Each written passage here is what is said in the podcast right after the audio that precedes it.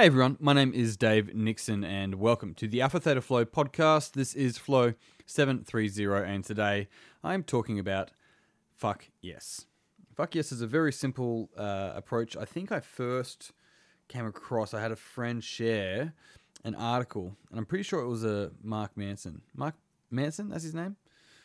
Subtle Art of Not Giving a Fuck? Mark Manson? I'm pretty sure it's Mark Manson. And uh, I'm pretty sure he wrote a, a a blog post at one point talking about fuck yes. In fact, I think the subtle art of not giving a fuck was actually first a blog post, then turned into a book. So there you go. The guy blogs. Point being is, uh, and the whole whole idea around a fuck yes is, if something's not a fuck yes, then it's a no. Now, of course, someone could look at this concept, this this filter, decision making process, and go, not every single thing can be a fuck yes, right? Sure, maybe that's the case. But let me talk you through the process. Let me talk you through why having this approach or having a conscious decision filtering process would actually be beneficial. A lot of people find it hard to say no. They find it extremely hard to say no. But what they're not realizing is that they're always saying no. Whenever you say yes to one thing, you're saying no to something else because a lot of other people that find it hard to say yes are actually also at the same time, simultaneously, saying no. When you're saying yes to one thing, you are simultaneously saying no to absolutely everything else. When you say no to one thing, you're also saying yes to something else. That's that's a really important point to remember. So, if we sometimes, you know, struggle to say no to someone because we're a yes man or a yes person, you are. You're saying no to someone every single time. Not only are you saying no to everyone else because you're saying yes to one particular person, even though you may think it might be a group of people, but the person you're saying no to is you. So that person who has that difficulty may not struggle to say yes to people, but what they're really good at is saying no to themselves. So it's not so much that they always want to people please or they always want to say yes to everyone else, they're a yes man or a yes woman. It's actually that they struggle to say yes to themselves. It's so much easier to meet other people's needs, which is funnily enough meeting their need, their conditional need, meeting everyone else's needs that their needs never get met fully, properly, like like eh, on a, on a wholesome level. It always gets met superficially by attempting to meet everyone else's needs. When everyone else is happy and safe, then I'll be happy and safe, as you could imagine. There's no conscious structure, and what this sort of leads us to is just arbitrarily saying yes and no to particular things without really being able to think it through, especially through our own values that we've consciously chosen as an adult. And more often than not, we end up with mediocrity. We end up with mediocrity. We end up with decisions that we didn't really actually fucking want. We say yes to average shit. So stop saying yes to average shit.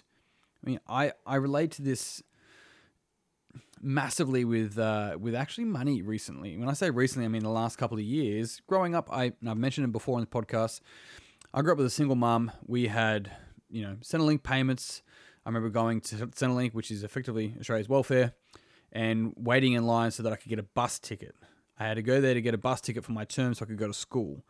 I um let alone the Centrelink payments that we, we got. You know, my dad was was living in another another another city.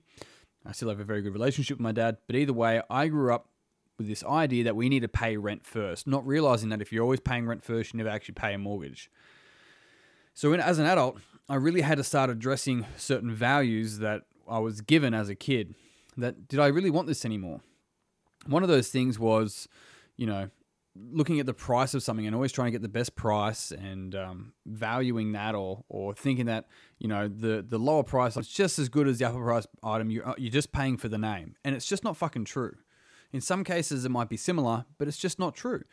And so one of the things that i really started to integrate was this whole idea of buy once cry once right? The poor man pays twice and just spend a little bit more money because where you put your money has a direct reflection of what you value this is the same for your body. This is the same for your personal development. For me, it was the gym. I looked at the gym and I'm like, this isn't fucking good enough. I always valued community and coaching and and and people. I didn't value the actual its, the gear, nearly as much. And that's where it let me down. And so I let me down. And so I started to buy the better stuff. I started to buy the better brands. I started to sell on the stuff that I didn't want anymore. And when I would start to look at things, I'd be like, is that do I is it actually a fuck yes? Do I actually really want that? Or is it a maybe? If it's a maybe, don't fucking get it because you're gonna have it. You're gonna have it for a little while, and then after a while, you're gonna be like, ah, I don't, don't really love this. I don't really want this. It's just there. Stop filling your life with average shit. It's so breathtaking. It's so relieving to not just have stuff around for the sake of having stuff that serves no purpose other than clutter. If you're going to have something, let it have a purpose. How is this actually benefiting your life? And it's the same for people, it's the same for relationships, it's the same for your career, it's everything. If it's not a fuck yes, then for me it was a no. And I started to live by that rule pretty hard. It might have beat me in the bum a few times, but more often than not, it started to push me in a direction where I really wanted to go with my life. The uh, the issue is is that a lot of people have this fear of missing out, and so they have this fear of missing out, so that it's like, well, uh, I may as well get this because I don't want to miss out and have nothing.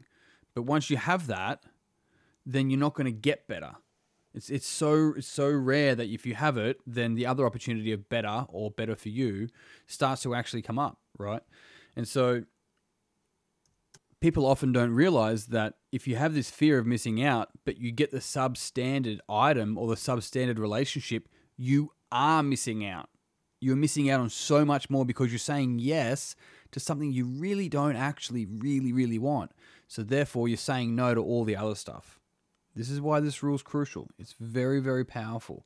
And the thing is, is that it permeates every area of your life. How you're making decisions here is there's a really, really healthy chance that you're making the same decisions over here or somewhere else in your life. Now, I want to share with you some ways that you can start making different decisions if this shit aligns with you. One of the, and this is something that I really push back against, one of the things that people often struggle with is this urgency culture, this hustle culture. And so we have to get back to people straight away, unless, of course, we're not quite maybe potentially dating. Then I'll get back to you when I need to get back to you because that's obviously going to show you ways that I like you, but I don't like you because I'm not too sure. Anyway, not in the dating scene for a while, just guessing. This urgency culture where we need to be replying back to emails as quick as possible. I get a text, there's I have a watch on that's telling me when I get emails, and all, just fuck it right off. You don't need any of that to tap you on the shoulder all the time to take your attention away from living one of the issues around urgency culture is that you end up just responding, but you're not actually responding, you're reacting. So you've trained yourself to react, react, react, react. And the issue with reacting is that you're reactioning some type of behavior from the past that's just helping you save time and energy by just doing the exact same thing. So nothing fucking changes long term.